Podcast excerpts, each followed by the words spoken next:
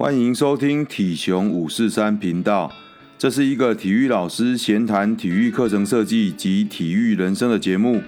人生无法重来，每一个经历都能留下痕迹，每一段经历都能成为养分。本节目内容以汉阳老师畅谈体育教育观点为主，并不定期邀请来宾分享各项体育人生经历，透过不同的观点与经验。提供听众朋友对体育教育不同的省思与探讨。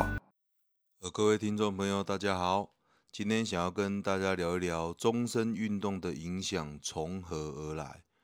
我在录制了两集从小到大的体育课系列之后，两位老师都不约而同的提到，在求学阶段的体育课学习里，确实对他们在现阶段持续运动的习惯。造成了很关键的影响。两位对体育课经验较为正面的部分，也间接让他们对运动习惯有较正面的看法，更是驱使他们纵使已经脱离了学生阶段，依旧维系着固定频率的运动习惯。因此，也让我思考着，体育老师教学的终极信念之一，是建构学生拥有终身运动习惯的运动技能选择。以及运动对身体健康的帮助，而这个信念究竟是如何产生影响的？它的影响又是否真的是体育老师的教学所造成的吗？我们都很清楚知道，内在动机是指来自个体内心的动力，而不是外部的奖励或惩罚。要让内在驱力产生持续进行的动力，是必须拥有几项特点。首先，它必须要是符合个人兴趣的。每一个人都必须要寻找和选择与个人兴趣和价值相符的活动。当一个人参与他们真正感兴趣的事物时，他们才有机会与可能维持持续向前的动力。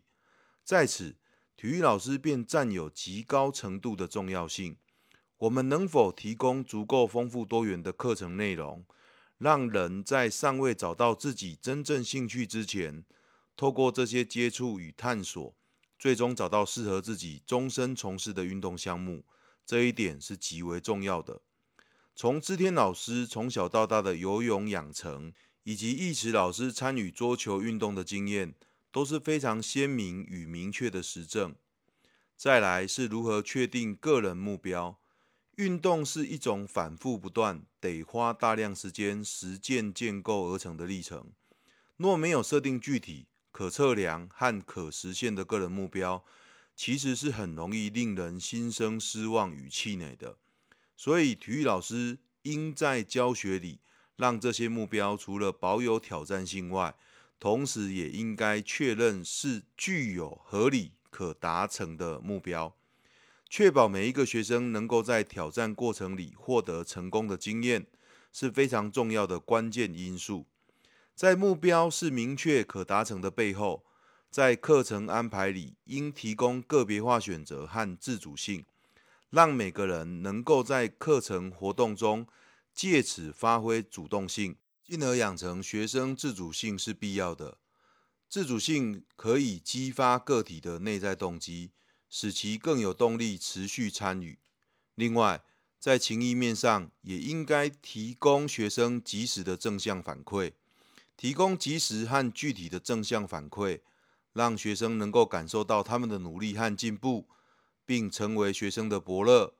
正面引导与教育学生，让他们在参与投入的过程里理解，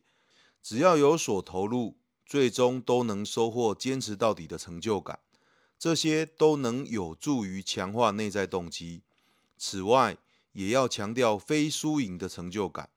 培养学生在参与过程的成就感里，强调他们在活动中的成功体验和达成的里程碑，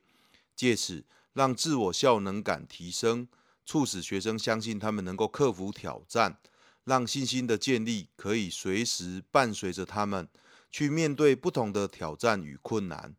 在拥有足够的自信心之后，每当成功克服困难挑战，便能创造愉悦的体验满足感，确保参与体育活动是愉悦的、有趣的，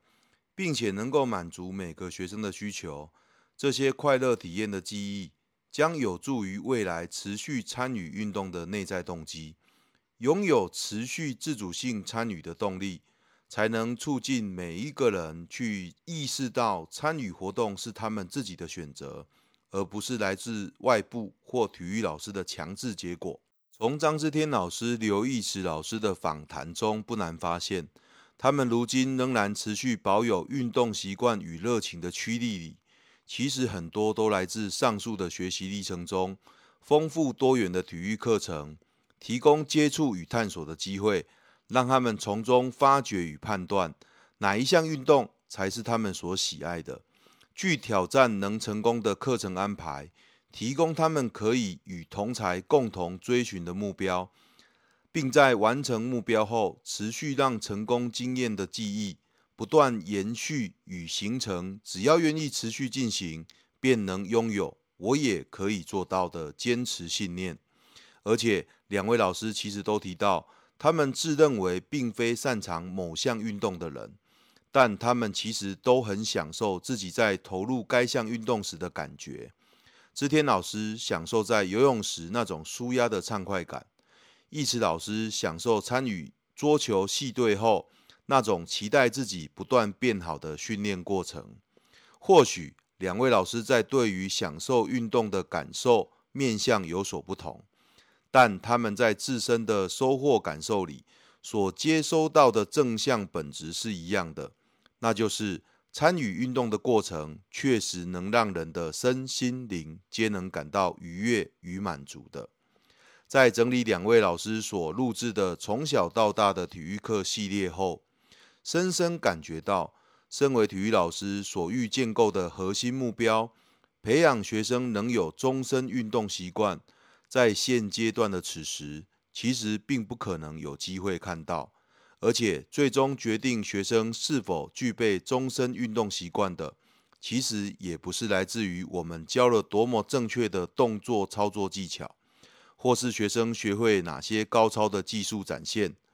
当然更不是在各项班级竞赛里的输赢结果。真正让他们能够持续保有运动习惯驱力的。其实来自于他们，原来我也可以做到。